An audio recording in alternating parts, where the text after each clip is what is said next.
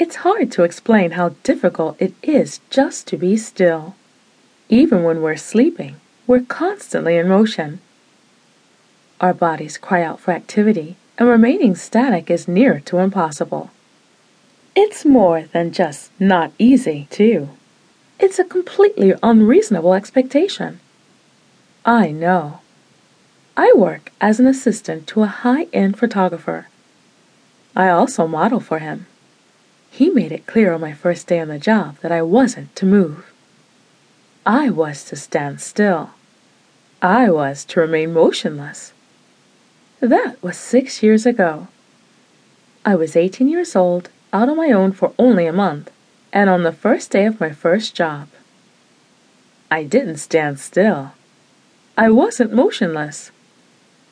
Afterward, I didn't walk straight for a week. There are more details, sure, but that's the basic story. He commanded, I failed. There were consequences. Why don't I start at the beginning? When Justin interviewed me, he told me the most important aspect of his particular brand of photography art was perfect stillness.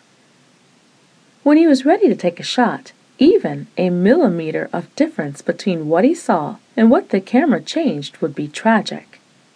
I thought he was being dramatic, and I said I had no problem with that.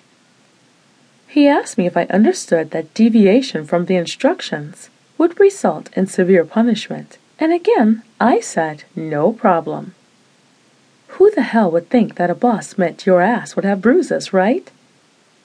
I was 18 years old. I was a virgin. I had been with one boy, and that was only a blowjob. That was the sum of my physical contact with the opposite sex. But when I messed up the picture, I got experienced fast. Sorry, there I go getting ahead of myself. So, let me explain.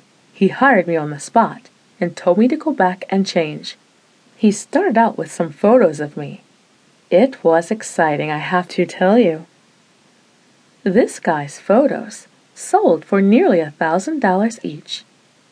He had shown at the major galleries and even had an exhibition at the MoMA. So, the idea of being in his work was probably the most exciting thing that could happen to someone like me.